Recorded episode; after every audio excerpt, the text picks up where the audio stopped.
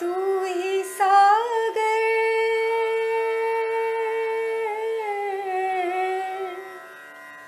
तू ही सागर है, तू ही किनारा। ढूंढता है तो किसका सहारा। ढूंढता है तो किसका સહારા એક ઝેન ફકીરની પાસે એક સમ્રાટ મળવા આવ્યા. પેલો ફકીર પોતાના બગીચામાં ખાડો ખોદી રહ્યો હતો. પહેલા સમ્રાટે કહ્યું, તમારી પાસેથી કંઈક જ્ઞાન લેવા આવ્યો છું. પેલા ફકીરે કહ્યું, બેસ, જો અને શીખ.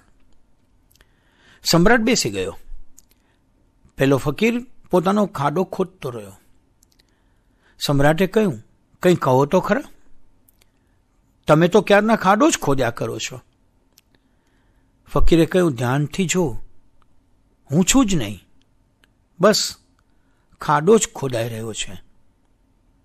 માત્ર ખાડો ખોદવાનું જ ચાલી રહ્યું છે. હું તો છું જ નહીં. હું ખાડો ખોદવામાં એટલો બધો લીન છું કે મને જુદો માનવાની કોઈ જરૂર નથી. હું ખાડો ખોદવાની ક્રિયા બની ગયો છું, એમ જ કહેવું સાચું છે. તું પણ જોવાની ક્રિયા બની જા. કૃપા કરીને એવું ન વિચાર કે જ્યારે હું બોલીશ, તો શું બોલીશ. તું કૃપા કરીને અહીં માત્ર જોવાનું બની જા. પેલા સમ્રાટે કહ્યું, એ તો ભારે મુશ્કેલ છે. માત્ર જોવું? મારે તો હજી પાછા પણ જવાનું છે. ત્યારે ફકીર બોલ્યો, પાછો ફરી જા. પરંતુ પાછા ફરવાનું શરૂ કરે, ત્યારથી માત્ર પાછા ફરવાનું જ કરજે સમ્રાટે કહ્યું, મારે તમને કંઈક પૂછવું પણ છે. ફકીરે કહ્યું, તો પૂછી લે. તરત પૂછી લે, તું પોતે પ્રશ્ન બની જા.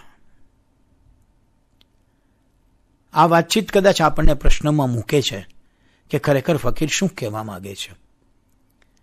આપણે જે કરી રહ્યા છીએ તે જ આપણે નથી. જો ક્રોધ કરતી વેળા સંપૂર્ણ ક્રોધી બની જઈએ ને, તો કદાચ બીજી વાર ક્રોધ નહીં કરી શકીએ. પરંતુ ક્રોધ કરતી વેળા ક્ષમા પણ માગી રહ્યા હોઈએ છીએ. ક્રોધ કરતી વેળા અંદરથી પ્રાયશ્ચિત પણ કરી રહ્યા હોઈએ છીએ. ક્રોધ કરતી વેળા અંદર જાણી રહ્યા છીએ કે ઘણું ખરાબ કામ કરી રહ્યો છું. ત્યારે આપણે સંપૂર્ણપણે ક્રોધમાં નથી હોતા, એટલા માટે આપણે ફરીવાર એ જ કામ કરી શકીએ છીએ. વન મિનિટ મેડિટેશનમાં ઘણી વખત ઓશોએ લોકો પાસે એવા એવા ધ્યાનના પ્રયોગો કરાવ્યા કે જેને લઈને એના કાયમી વ્યસનો છૂટી ગયા. સિગરેટ પીનારો માણસ ક્યારે ધ્યાનથી સિગરેટ પીતો નથી. પણ એક વખત, જો સિગરેટ પીવાનું ધ્યાન ધરવા લાગે, તો એને ખબર પડે કે પોતે કેટલું નકામું કામ કરી રહ્યો છે.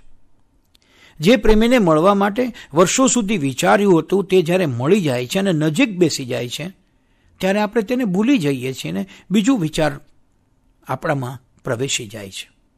જે ધનને પામવા માટે વર્ષો સુધી મહેનત કરી હતી, તે જ્યારે મળી જાય છે તેની ચાવી લગાવીને બહાર બેસીને આપણે તો બીજું જ વિચારવા લાગીએ છીએ. આપણે હંમેશા ભવિષ્યમાં પોતાની શક્તિને વેડફતા રહીએ છીએ. આપણને ક્યારે સમજાશે કે જે જ્યારે છો તે ત્યારે બની રહો, એનું નામ જીવન છે. જે કરીએ છીએ તેમાં ઓગળી જવું એ તાદાત્મ્ય છે. જ્યાં સુધી તાદાત્મ્ય ન સાધી શકાય, ત્યાં સુધી કશું પણ આત્મસાત કરી શકાતું નથી. ક્ષણને ખુદને જીવવાની છે.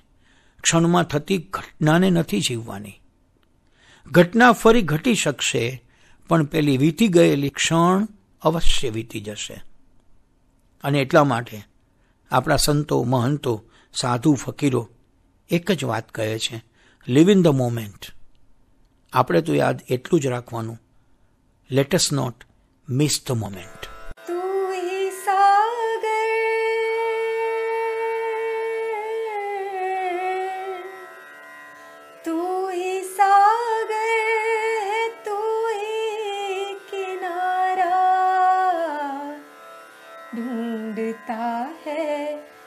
किसका सहारा ढूंढता है तो किसका सहारा